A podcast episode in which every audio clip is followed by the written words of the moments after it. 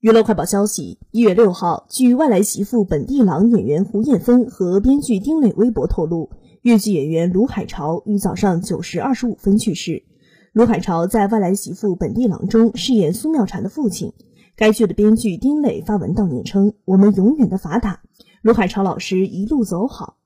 演员胡艳芬也发文表示悼念。怀着无比沉痛的心情，告诉大家：“我的花大卢海潮先生于今天早晨九点二十五分离开了我们，离开了他热爱的舞台，离开热爱的家人和观众悼念。”